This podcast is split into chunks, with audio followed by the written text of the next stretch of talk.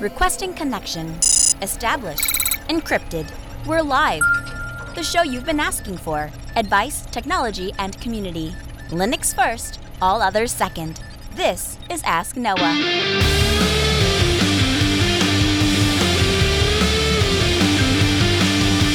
Live, Altispeed Technologies, the Ask Noah Show starts right now. This is the show where we came to do all the things on Linux they said couldn't be done and take your questions on how to do the same. The phone lines are open this hour to be a part of the program. It's a free call 1 855 450 NOAH. It's 1 855 450 6624 or send an email to live at asknoahshow.com. My name is Noah Chelliah. I am your host. Let it be here with you as another episode of the Ask Noah Show kicks off this hour. A little bit warmer in Grand Forks, North Dakota. We're finally past, I think, the worst of it. And uh, I'm really happy for that because uh, negative 70 below is a, is a bit chilly to tolerate, even for a true blooded North Dakotan. Well, this week I had a chance to check out a new video editor. It's called Olive Video Editor, olivevideoeditor.org, and it aims to be a free alternative, a replacement, if you were, to high end professional video editing software. They specifically mention Adobe Premiere and Final Cut Pro. Now, in the positive column for this video editor, it comes available to you as a Flatpak, a snap, or an AppImage. So you have the opportunity to install this this uh, video editor in a universal packaging flavor of your choice. That's pretty much where, in my humble opinion, the benefits end. I think that we have way, way too many choices when it comes to Uh, video editing software on Linux. And I know that it is a popular talking point about Linux and open source software to say that choice reigns supreme, to say that the more choices we have, the better, and that's how we're going to develop the highest quality software. Now, in the desktop sphere, I agree with you. When you start looking at desktops like KDE Plasma, when you start looking at desktops like GNOME or desktops like Mate, I agree with you that we wind up with a higher quality product all around when those products compete. Here's the difference between video editors and desktop environments. Desktop environments are not only feature complete, but they meet or exceed the level of quality that you have on competitive operating systems like macOS or Windows. When it comes to video editing software, there are very few uh, pieces of software that we have on Linux that even perform as well as their proprietary alternatives, and almost none that can exceed proprietary alternatives. OpenShot made this claim a couple of years ago, and I've had the interesting perspective of being able to actually watch this play out because I was following Linux news and I was actually hosting a show about Linux when the news of OpenShot came out. And so we watched that software develop, and look where OpenShot is now. That's not a knock on OpenShot. It's a great piece of software. In fact, there are tons of schools that lament how great OpenShot is because it's easy to pick up, it's easy to learn, and kids are able to bang out simple projects very quickly in OpenShot. But you know what the truth is? The truth is that the vast majority of video editing software out there for Linux can do simple things. Kdenlive is a very uh, professional tool, actually. It actually works very, very well. And you can get a lot of distance using Kdenlive to edit some video. But eventually, you run into limitations of Kdenlive. And that's not a knock on Kdenlive. I really like the piece of software. I like the folks that work very hard to develop it, but there are some upper limitations of it. And quite frankly, the interface is clunky right? The learning curve for Caden Kdenlive, nobody is just going to sit down for the first time and pick up editing in Caden Kdenlive. It's going to take a little bit of work. It's going to take a little bit of dedication. Now, you can get there if you're a dedicated Linux user and you say, listen, I want to use Linux because I care about the platform, I care about my security, I care about the reliability, and I need to have a platform that works and the rug isn't going to get pulled out from under me. Now, that's the boat that I'm in. And when you're in that boat, then you find the tools that get the job done. And Kdenlive is certainly one of those tools. But and we're going to talk later on in the episode with Bo Weaver. Bo Weaver is a penetration expert, and he is going to talk to us about walking us through the process of compromising machines and how he does that and makes a living off of doing penetration testing.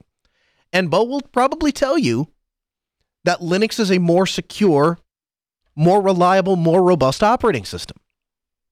But we need tools. We need available professional tools. And right now, we lack that in the nonlinear editing world, at least for open source platforms. You notice that the two most successful professional editing tools under Linux are DaVinci Resolve and Lightworks.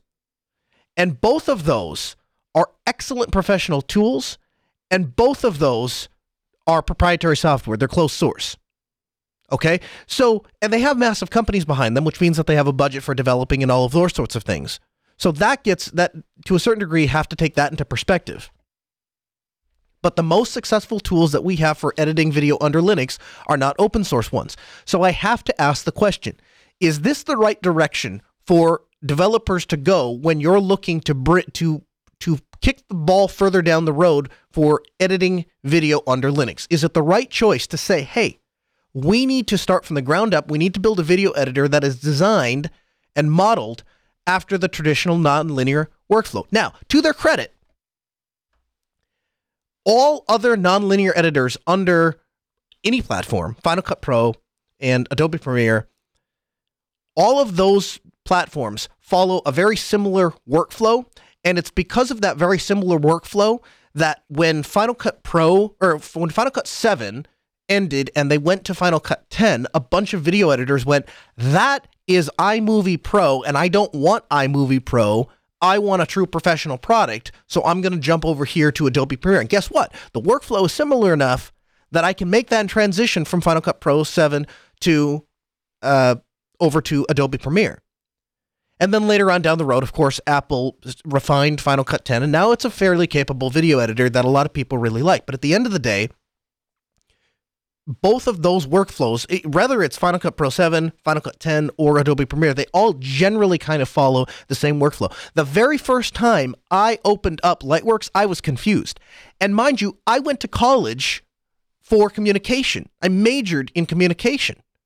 So I took my entire last two years were both d- doing live on location, uh, you know, field production, which involved video editing and then post production work.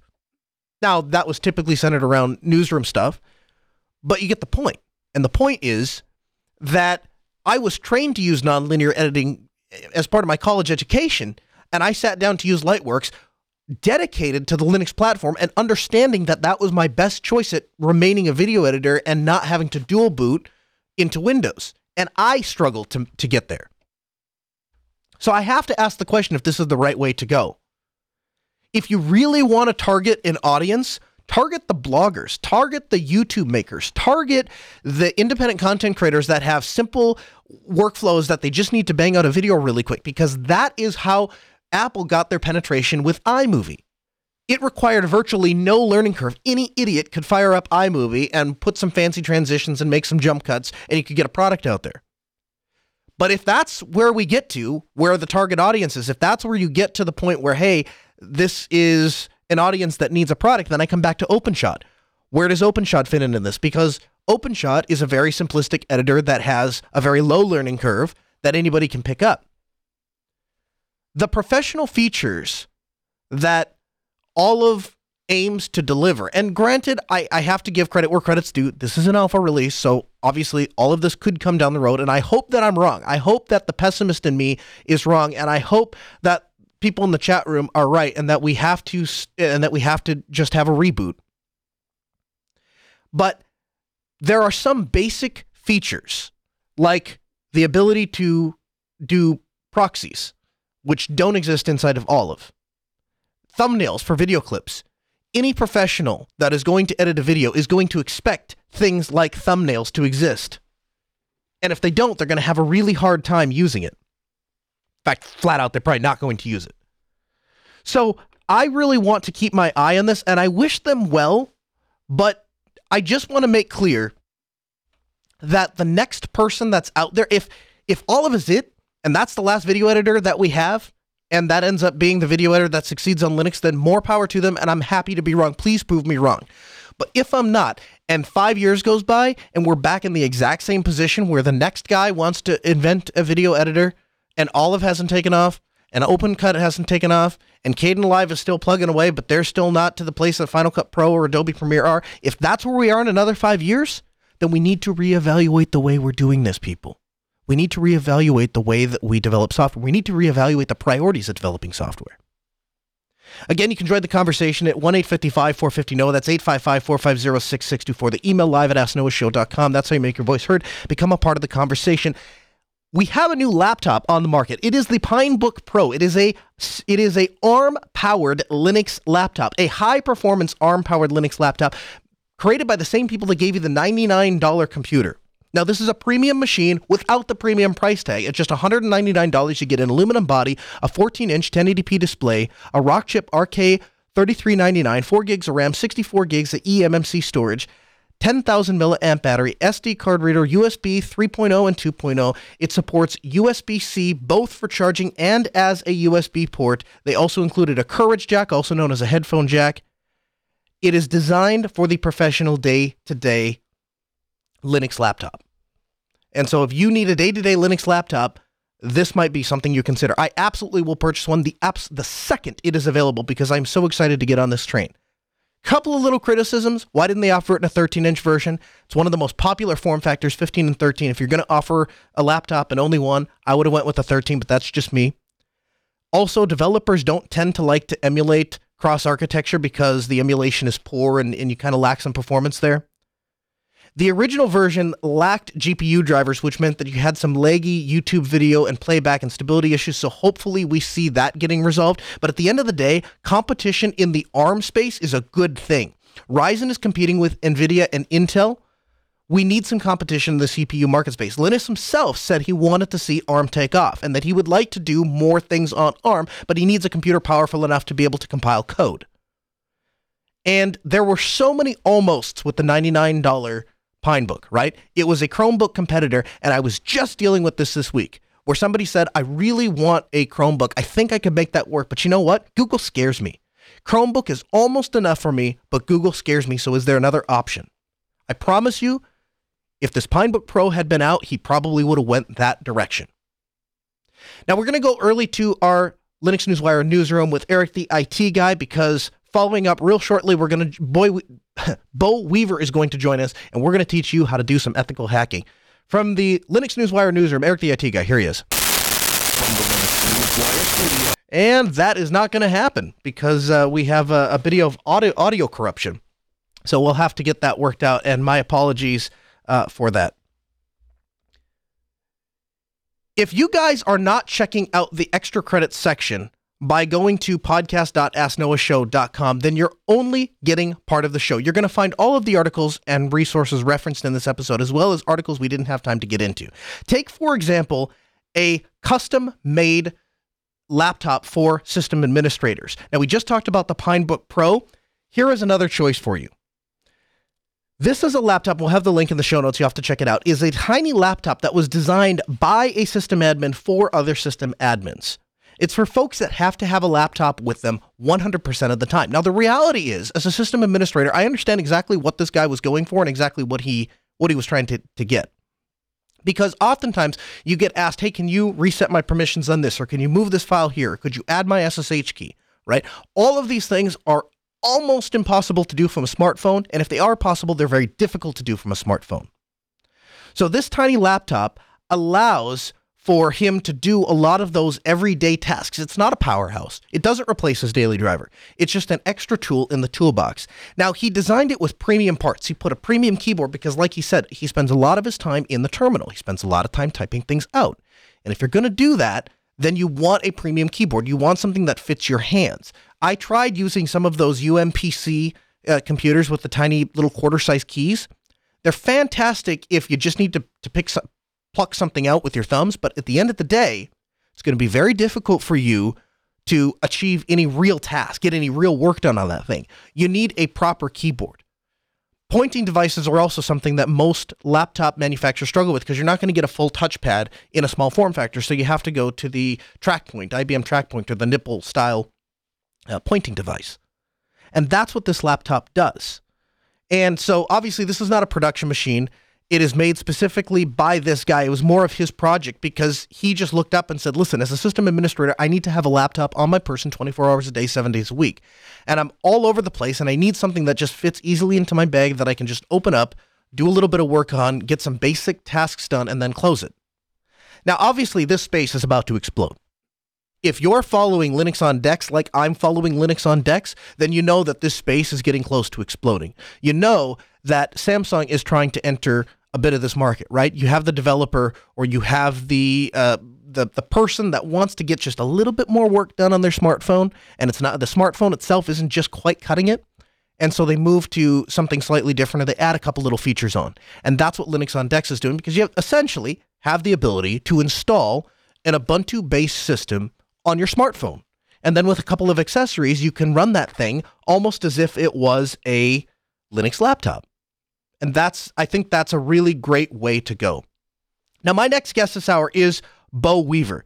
Uh, Bo Weaver works for a company called Compliance Point. He is a systems uh, penetration tester. He's been doing this basically his whole life. Absolutely brilliant guy. Had a chance to meet him at Southeast Linux Fest and get to know him a little bit and uh, since then have chatted with him and kind of kept in contact and uh, asked him to come on because a couple of months ago, uh, almost a year ago actually, we did an episode on system penetration testing, and uh, lo and behold, some of the audio was screwed up. And so I wanted to redo that episode, but I wanted to do it better. And so Bo Weaver is an expert, and he's the guy that can explain exactly what it takes to do this from day to day. So joining us on the program is Bo Weaver. Hey, Bo, welcome to the Ask Noah Show. Oh, thank you. Thank you for having me thanks for taking the time to be here, Bo. So, I guess what I want to start with is tell me a little bit about Bo Weaver, how Bo Weaver got started, and what it is you do for a living. Okay, well, my start with computers was back in 1972 when I was in the Navy and in the Polaris missile program. And while I was learning to blow the world up with ICBM missiles, uh, they also had us working on a little research and development project at the time called ARPANET. Now, ARPANET, this was right in the very beginnings, and it was just military bases and uh, Berkeley University, MIT, and Stanford University. Those were the only people on it. And what we were working on was routing at the time. And uh, after that, uh, uh, really, I really saw computers as a very dangerous thing, to be honest. and uh, really got away from them for a while until I started seeing computers popping up everywhere in normal business, especially in business and in, uh, and really when they started appearing in people's houses and stuff, I really started getting interest back into this. And uh, being Native American, the th- three things that defeated Native American people were disease, the use of iron, and the use of paper we had no concept that you know I have this piece of paper so I own this land or you know I have this piece of paper so you have to follow this rule. We had no concept of that. So I started really seeing computers as the new paper. And I really thought that some of us Native Americans needed to have a real handle on this new new paper so it couldn't be used against us. And that's actually how I got into the security part of uh, computers. Uh, from there, I started doing a lot of studying on how I went back and, and I was really amazed the first time I loaded Trumpet Winsock on a Windows computer and I looked at what Trumpet what a WinSock was and I went, my God, this is what I worked on in the Navy. And from that, you know, I uh, knowledge. I started talking to some uh, geek friends of mine, and this was right when BBS services were starting to come about. And so I got hooked up with a bunch of BBS guys, and I started helping them back in the beginning, getting their BBS systems on the internet, being gateways back then, because I was one of the few people that really fully understood a TCP/IP stack. And from there, what grew into a hobby ended up growing into a business. I had one of the first internet security businesses in Atlanta. But I found out that I was not a good, I was a great engineer, but I'm not a good businessman. And from there, I went in and worked for various companies. and done security research, uh, hacking, and security analysis ever since. It's interesting that you say computer started to scare you because there's an old IT joke. I work in IT. And the reason that I work in IT means that our house has mechanical locks, it has mechanical windows, our routers run OpenWRT, there are no smart home, there is no Alexa or Google Assistant, and no internet connected thermostats, right? That's correct. I own a flip phone. You become cognizant of those dangers. Now, a while back we did an episode on the Ask Noah show about ethical hacking and I essentially I, I, have gone through the training myself to do ethical hacking and I've done some security consulting but it's not what I do day to day. And interestingly enough, that particular episode suffered from a a, a small technical glitch, which means that uh, it the uh, the the quality wasn't there that we'd like to present to the listeners. And so when you and I met each other at Southeast Linux Fest and kind of got to know each other, and, and I started to look and say, okay, here is somebody who really understands this stuff and does this stuff day to day, could explain it far better than me, and uh, and has more real life experience and can point and say, here's when I actually dealt with that thing. I wanted to bring you on the program and just kind of walk the listeners through exactly what it takes to security test a network, the process that you go to, because there is a formula, there is a process, and that can be taught in, in a one hour podcast. Even if you wouldn't necessarily call it mastering, you would at least understand the, the, the process and the flow, and it would be enough to get somebody started. Yes, in an hour you could get an understanding of it, but really to become a professional pen tester, it takes years of training. Uh, one thing that when people ask me, how do you get into this job? The first thing I tell them is, is well, if you really want to be a successful pen tester, go to go to work in a data center for, for about three or four years. Because working in a data center, you get you actually physically see the machines. You actually physically see the network, so you get a better understanding of just you know, you've got a physical idea of what's going on a lot better. And also you understand how it works, the problems that's in a data center that uh, because that's something I can find, you know, I exploit a lot of times is is I understand how things get misconfigured because I've worked in data centers. I've I myself have misconfigured devices. So I go looking for that, and you know that's one thing that helps me is, is because I've been on the blue team. It helps me a lot with the red team. Do you think that there is that still is true in a day of server virtualization and a day of network virtualization that that's still an an accurate portrayal or do you think that if you walked into a data center much of what you would see is just the hosting appliance and not necessarily any of the virtual stuff that follows? Well, one misconception about hacking is, is that you're going after the servers and that you're going after the clients. But, you know, when you go in and you're doing a penetration test, well, uh, even a real, you know, even a bad guy hacker, he's not just going after your servers. He's going to go after your switches. He's going to go after your firewalls. He's going to go after your network monitoring devices. He's going to go after any logging systems you've got uh, because if you could get control of these systems, then you've got a better chance of getting into a server or something and like bypassing the monitoring system because you've already uh, breached the monitoring system. So you can turn monitoring off while you're in there. It's not always just about the server.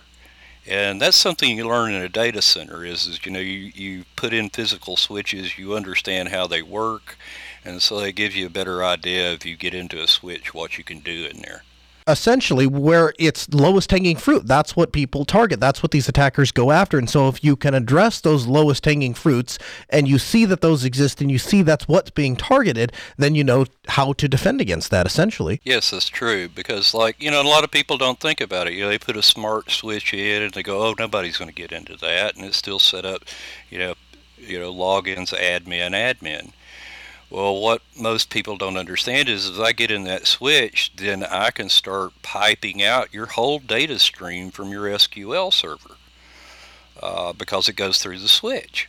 I don't have to own, you know, own the, the, the SQL server to get the data out of it. I got the switch, so now I can pipe that traffic anywhere I want it to go. So let's start with a couple of the basics. Uh, first things first, a couple of disclaimers of the way, if you are going to go and penetrate uh, penetration test a network or you're going to do some security testing of a network, the very first thing is you have to have unequivocally the expressed permission and, and, and operate within the knowledge of the company that you're doing this for, right? Because we want to do this above board. So under no circumstances should you be doing any of this without expressed uh, uh, permission and consent from the person that who owns the network. Yes, completely. Uh, a compliance point, and uh, this is something I set up when I became senior engineer. Before I test a network, before I ever touch any IPs, they send me an actual copy of the waiver file from the customer that is signed by the CTO with the target IPs listed in my time that I'm allowed to test. And I get a, you know, I get a copy of that. I will not, you know, if my manager calls me up and say, "Hey, Bo, I want you to test XYZ company," and he doesn't send me that form, I call him up and I go, "Hey, man, you you forgot something." Because I d- won't touch it. And there's also a second reason. Not only is it legally covering me, I've got a copy of that if the FBI comes and knocks on my door. But not only that, but you know, in business, we all know that we make ty- typos. And those typos, you know, like my manager, he may fill out an Excel sheet with my target IPs listed on there and send it to me, but maybe he made a typo. And so I'm able to look at that waiver and see those IP numbers and then verify, you know, off the vulnerability scans and stuff that I'm going to be working from that that is the actual targets. And so that's also another big help on that. But yes, I never, never touch anything without a piece of paper that says uh, I've got permission to do it. Uh, it goes back. It goes back to that paper thing I was talking about earlier. Absolutely, it's just good practice. And so definitely something you want to do. So with that disclaimer out of the way that you should only test on your own equipment or somebody who has given you their expressed written consent.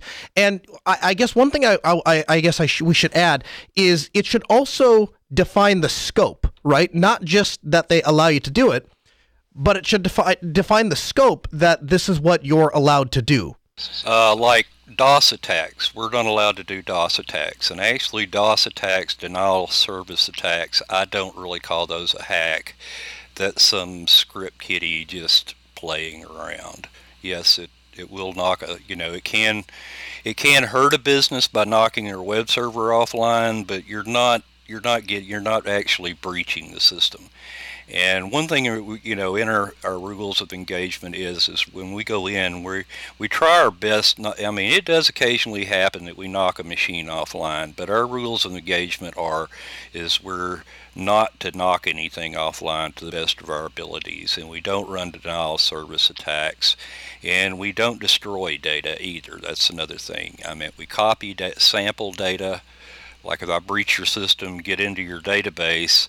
I'll do a sample of 100 rows, but I don't completely download, you know, dump your whole database. But I'll get 100 rows as a sample to show that I got in there and I got credit card information. But other than that, we don't go any further than that.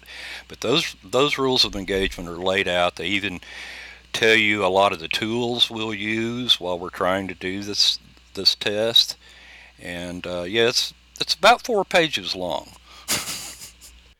at the end of the day we are you are trying to help these people right? We're not trying to make their life more difficult and so that's that's a huge part of it. So with all of the uh, uh, i guess uh, disclaimers out of the way uh, we can actually get into this. So you've been hired by xyz company and xyz company says hey, we want you to come in and we want you to do a test. Now, when the few times that I've been consulted to do this, Bo, one of the things that I ask them is what, and it goes back to that scope Eh, are we just testing software and computers or am I allowed to use any tool at my disposal? Because often what you'll find is the most exploitable element is in fact the human element.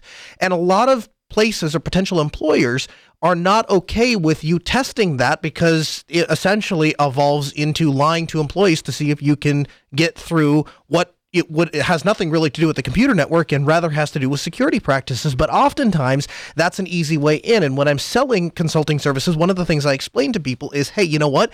Do you want it to replicate a real world attack? Because in a real world there are no rules. I'm curious do you uh, do you specify something similar? Yes, uh, we do really both styles of testing. Um, the majority of the testing I do is for PCI and HIPAA compliance. And in that, you phishing, like phishing emails and stuff, comes under a different category than the actual simulated attack on the network. But uh, in this testing, the penetration test is a simulated attack. I hit your network just like a real bad guy, and I go into it with that mindset. I go I, when I come at your co- company, I come to steal your stuff, and and I and I and as far as the rules of engagement is to, with tools and stuff, we're allowed to use any tools that are commonly available or any methods commonly available. We do offer uh, phishing test and user security test, but that's another package that we do, and really. Uh, we have another we have another couple of people at work that handle the phishing attacks and stuff. But that that is a separate thing, and we plainly state that in our rules of engagement. You know, I'm I'm you know, one thing I'm not going to do is send the systems admin a email and get him to click on a link and, and compromise the network in that way. For one thing, it's not a valid test because if he sees an email coming from me and he knows I'm the pen tester, and I send him you know, a, a PDF and write him something, well, you need to check this out before I do my test, that's cheating. Yeah. So we, we don't do anything like that. Nope, I think that makes a lot of sense, and I'm I'm happy to hear that you kind of follow the same, uh, essentially the same standard that we do, or you kind of go about it the same way that we did. So let's dig into this because I know there's a lot of people that are, are going to want to hear this from you, Bo. So you've been hired by XYZ company to test, and they have said uh, we want you to limit the scope, not necessarily to the human element, not necessarily to the to the social aspect, but we want to limit it to the technical aspect. So go ahead and test from a technical perspective. Test our network, test our servers. There are five or four, or four or five different stages that we use. We use reconnaissance, scanning, gaining access, maintaining access, and clearing tracks. If you ever take the ethical hacker course, those are the steps that they're going to run you through. So let's start with reconnaissance. Essentially, what you want to do is learn as much about the network and computing environment as possible so that you can uh, later on initiate an attack. Walk us through what that process looks like. Okay, it's not just footprinting the network, it's also footprinting the company. Uh, reconnaissance is a lot more than just, you know, uh, Nmap scanning the network to see what active host you got a lot of very, very valuable knowledge can be gained from Google searches or tools like Maltego, which is a uh, intelligence reconnaissance tool where you can go and it spiders the internet and finds out very valuable information about a company. And a lot of times we'll find, find dot files that are hidden on servers. And uh, you can gain a lot of information from that, especially when you get into the phishing attack. That part of the footprinting gives you a lot more knowledge and a lot more gold than footprinting the network because that gives you you can learn about the people that work there the styles of their emails because a lot of times you'll or the style of their writing because you find a lot of the person's writing on the internet. And that's a very big step in it that most people don't realize they just think we're going after the network no, we're looking at your digital presence on the internet. We're looking at your Facebook page. We're looking at your Google Plus. We're looking at all of, you know, we're basically digitally dump, dumpster diving on your company.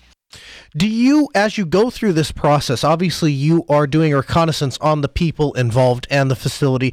Do you ever just go and sit at one of these facilities and just people watch for a couple of hours? On some engagements, we do. It, it, it, we have really different styles of engagement. There's just the PCI testing, and then there's full advanced persistent threats, to where you physically try to go into the company. We don't do that very much at compliance point.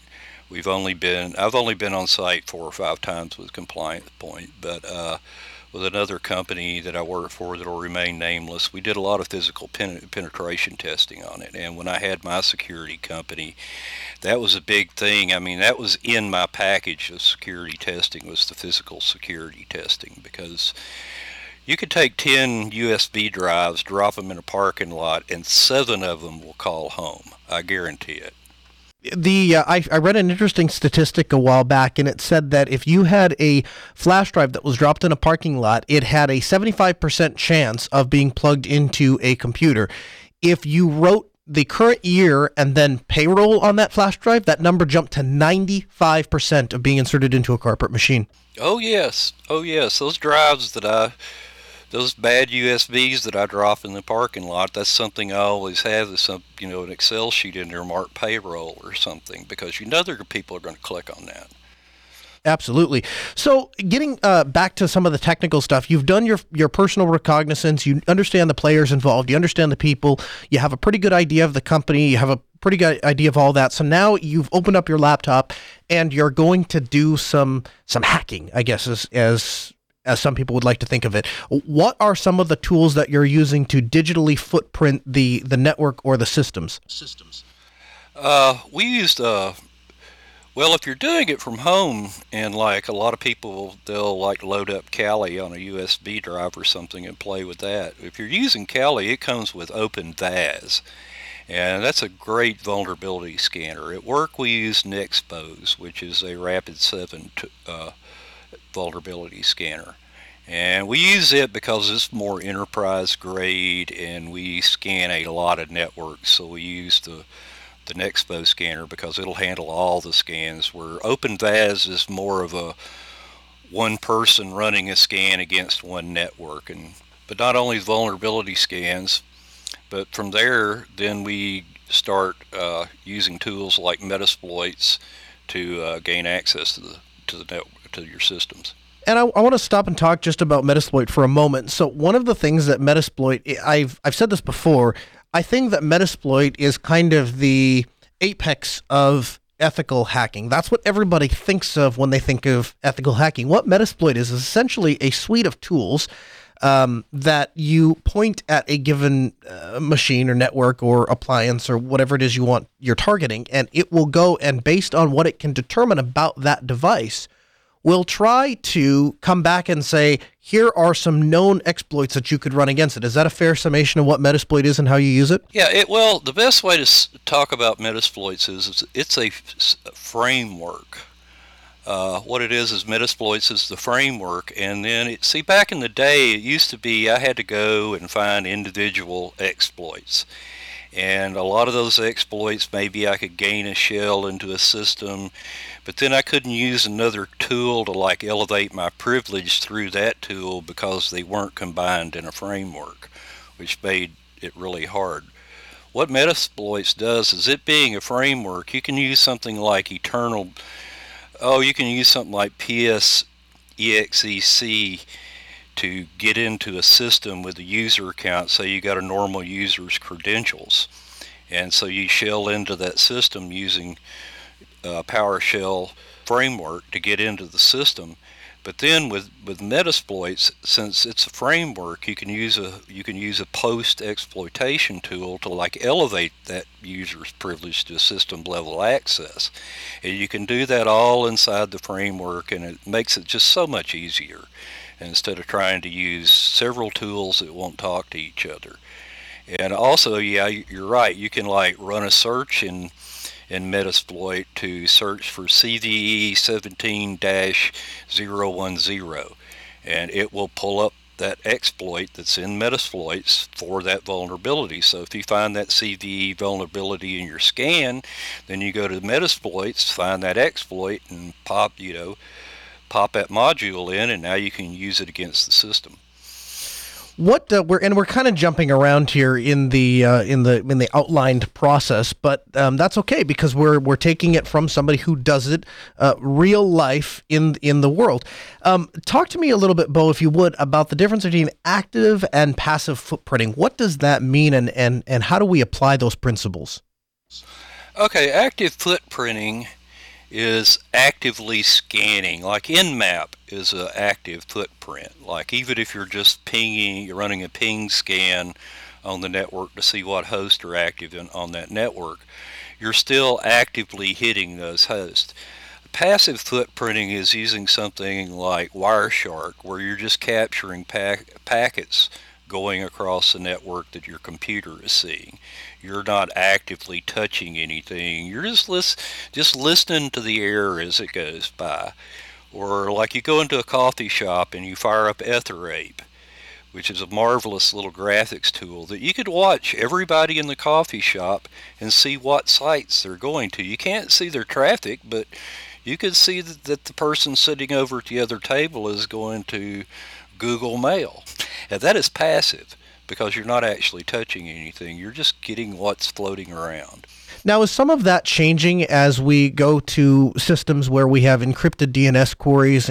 Yes, that encryption is a great layer of security when it comes to passive footprinting because you you you can still see the traffic, but it's just junk.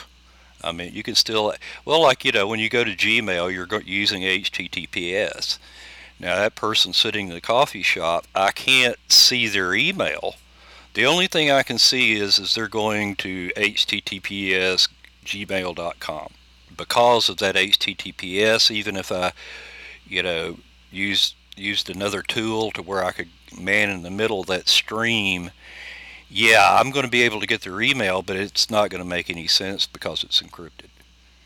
Okay, so we have started out. We've done our our reconnaissance. We understand the layout. We understand the network. We've done some scanning and vulnerability searching and found some machines that have some known vulnerabilities. How do we actually go about gaining access to these machines? What does that process look like?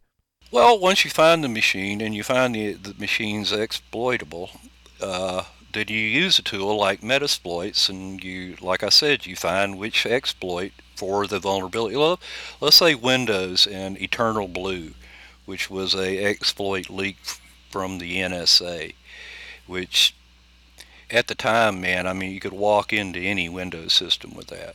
And what you do is you load that module up in Metasploit, put in the IP number, and tell it exploit, and that then that exploit will run against that machine and take control of it and give you a shell prompt. And so you're right in that machine. And you can do this from Metasploit inside of that software tool. So you're essentially running that single software tool, and there's literally just a button that says, essentially, give me access using this uh, using this exploit. Well, I run everything. I'm old school, so I run Metasploits from the command line. So I type exploit, but you'll see that exploit run, and it'll say connection gaining shell, and then you'll see a C colon Windows back, you know, C colon backslash Windows backslash System 32 directory. Awesome. Now let me ask you this, Bo. A lot of people uh, split up at this point in in the model for ethical hacking. They split up gaining access and elevating access. And so the idea is you gain some sort of access to the machine, whatever access you can get, and then from there you try to elevate your privileges. Now you kind of briefly touched on this already. I take it this is part of your workflow? Yes. It depends on how I got in the machine. Let's say I was using uh, passive footprinting like Wireshark, and I'm capturing packets. And one thing that's really bad about Windows is, is Windows actually sends out your username and password hash in an ARP broadcast. Really? I can capture. Yes. Wow, I was not aware of that. That's uh, and I want to talk a little bit about that when we get to the end. Um, I want to talk. I want to touch on the security differences between Linux and Windows because I've made some assertions over the years that have been challenged pretty much every time I make them, and uh, it would just be interesting to get your take on that. So after you have gained access, uh, you have do you run more exploitation tools to see if there are additional exploits that you can run now that you have some basic access gained to the system? Well, to elevate privileges, like I said, I'm using Metasploit, so I could, I could put that shell in the background and then go to a post-exploitation tool. And those are various tools, like there's tools in there to turn antivirus off. Now, let's say I see that the machine is running antivirus, I'll run that post-exploitation tool and turn Windows Defender off. And then once I got it turned off, then there's other post uh, exploits that I can run, and that will give me complete, system, not just administrator level access, but system level access, well beyond administrator. And once I've got that, I can do anything in the world to the machine. And also, from that server, a lot of times I can start, I can make a connection into the domain controller, and from there I can download all the user accounts. So at this point in the process, we have access to the machine. We have maybe elevated access and got as much access as we can get. The problem is, of course, there are constantly people in companies that are paid to monitor this stuff and to try to find people that have broken into the network and kick them back out. So at this point, we do something called maintaining access. And the idea is to intentionally install or configure the system to give ourselves another way back in in case our original exploit is patched or found out. How do we go about doing that, Bo? Okay, that's called persistence. And really, in PCI and HIPAA testing, we don't do much persistence. We get in the machine, collect our data, and get out. But a, in a real attack, that is what a bad hacker is going to do is, is he's going to once he gets into your machine he's going to drop a payload and that's going to be a persistent payload that is going to call back to a command and control server and it'll it'll run every time you boot your system up. He'll put it in startup, or he'll put it in your uh, the system scheduler. That's what it's called in Windows. But you can put it in the system scheduler so that it will like call home at five o'clock to the attacking server every day, and so you can have your you know you can have your uh, your your attacking server offline, but you can turn it online because you know this thing's going to fire up at five o'clock, and it'll call home. And then from there you you can go right back into the machine. You've got that same shell access that you had before do you have a particular piece of software, uh, call home software that that is like this is the thing I carry with me, and if I ever needed to exploit a Windows machine, this is the piece of software I would use? Is there one that is kind of uh, the go-to standard, the gold standard, like Metasploit is for uh, for discovering vulnerabilities? Well, Metasploit also comes with a tool called MSF Venom. And what that tool will do, it will custom write you a Trojan. And that's normally what I use because you can customize your your Trojan in various ways so that antivirus won't see it. If you just build a standard Trojan for Metasploits using that MSF Venom, uh, most antivirus will see see that, but there's ways of putting code into that Trojan to where it hides and masks the fact that it's a Trojan, and it'll get by that antivirus. And that's normally the tool I use. There are a lot of what they call RATs, which is remote access Trojan. And there's a lot of those out on the internet, but uh, like I said, I I use Metasploit so much, and I use it the handler to capture the traffic. So I just that's my main thing that I use. I just build a custom virus and use it. So at this point, now that we have a backdoor back in, we've got the machine. We essentially own that machine at that point. What do we do? I guess we go about cleaning up our tracks, making sure that we can't be discovered and removing as much evidence as, as we can that we were there. What does that process look like? Uh, normally it's just a matter of uh, deleting the event logs or deleting the log files on a, like on a Linux server. You just go in there and delete logs, and now there's no track of you. Yes, they know you've been in there, but they don't know where you went.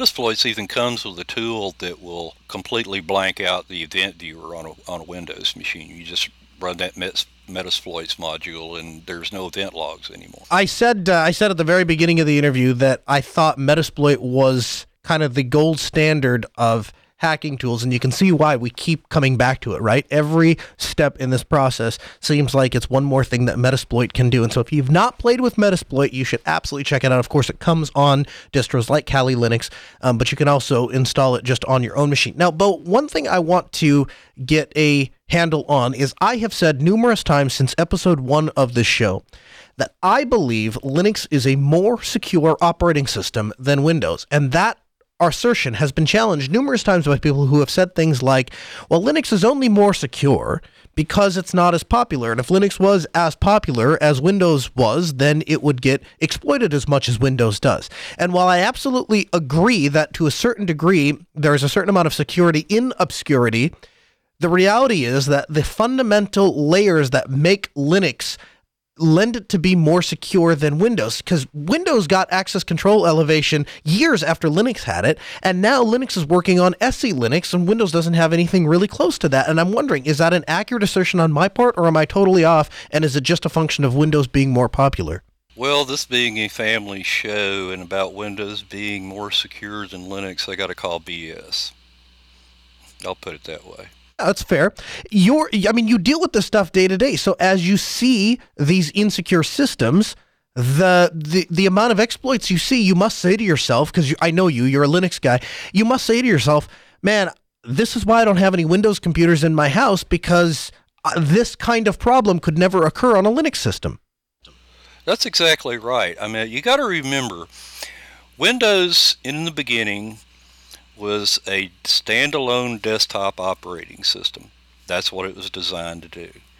And Windows all along has always thought about legacy. And they still cut some of the things. Like I said, you know, you can capture usernames and hashes in ARP broadcast. And that goes back to the days of NetBEUI back in the 1990s. Why are you still using that? Now, this is not 1990, and we're not even using NetBEUI anymore. And because of that, that and they got into this thing of ease of use. You know, oh, it's ease of use. It's ease of use. Yes, having to put your username and password in to do something to the, you know, to log into the system, that, you know, that's a pain. But still, you know, if you want, this is the thing I used to say about ease of use. Oh, you want ease of use? Well, then how come you don't take your key ignition out of your car and put a toggle switch and a push button in your car? And also, you can take the locks off your house because think about it. If you don't have any locks on your house, when you got your hands full of groceries, you can get into your house a lot easier because you don't have to open the door with a key. I think this is one of the things that puts Linux and has kept Linux ahead of the game, right? Because at the end of the day, you can't make a bullet point in a PowerPoint presentation selling the benefits of Windows by saying that we remove this obscure thing that happened back in the 90s where it transitions or where it transmits the username and, and passwords over the opera. Like nobody, the vast majority of users don't understand that and don't care about it. And so it's not a bullet point and thus they don't invest any money. In Linux, things that aren't sexy and aren't necessarily selling points, there's somebody out there that cares. And that, so there's somebody out there that's working on that. And that cohesive, uh, independent workflow where you've got little tiny experts working on all facets and all areas of the entire operating system is what brings us to a greater operating system in the end. Yeah, that also you got to remember Linux came from Unix. You know, it's kind of its papa. And I worked on Unix back in the 70s. And Unix design systems, even, you know, whether it be Solaris, AIX, AT&T Unix, they were all designed to be a network operating system. They are even back in the beginning, you know, a normal user on the machine did not have root access to it. I mean, it was designed from the very beginning. And I mean, even with Windows, still now you set a user account up and it makes you admin. I don't want to be admin when I'm like talking to you on this web broadcast. I want to be a normal user it's not only interesting to hear this from somebody who does this day to day, but it's also interesting to hear this from somebody who I know is a true Linux enthusiast, somebody who really understands the technology and cares about the technology, values open source, values Linux, values security. I think you have a lot to offer people if they check out your website, boweaver.com. You've got a lot of information there um, to help people understand and own their own technology and keep themselves safer uh, online.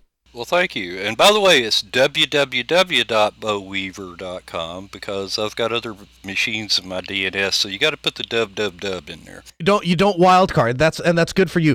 Bo Weaver, senior pen tester for Compliance Point in Atlanta, Georgia. www.boweaver.com. Bo Weaver, thanks so much for taking the time to be here on the Ask Noah Show. We really appreciate it. We'll get you back in the program real soon. Thank you for having me, and uh, I really enjoyed myself. And yeah, I like being on here and and talk about hacking because like you you know you, you mentioned several times ethical hacking. Actually hacking is hacking. It's the person's morals that's doing the, the work. What keeps me from being a millionaire and living on an island is my morals. I'm an honest and moral person so i don't steal. From the Linux News Wire studio, this is the weekly roundup with Eric the IT Guy. Hey Noah, happy to be with you again, and here are your Linux and open source headlines. A few weeks ago, we mentioned big plans for the Thunderbird project this year.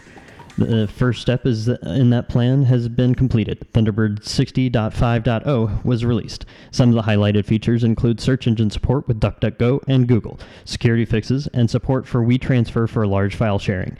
While this is only a maintenance update, the Thunderbird project is working their 2019 plan to reinvigorate the desktop mail client. Google and Sony Pictures have been working together for some time on a visual effects renderer. Now, their hard work has been released as open source.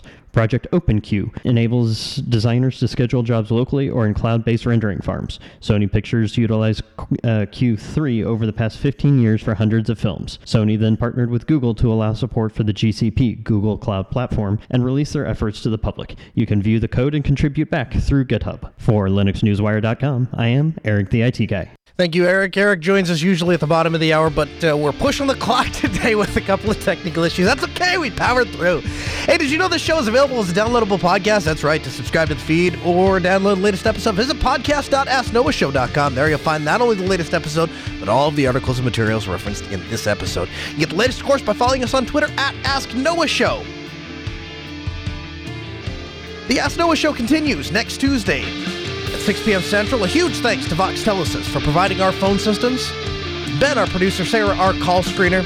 This hour of the show may be over. but There's plenty more content for you 24 7 at AskNoahShow.com.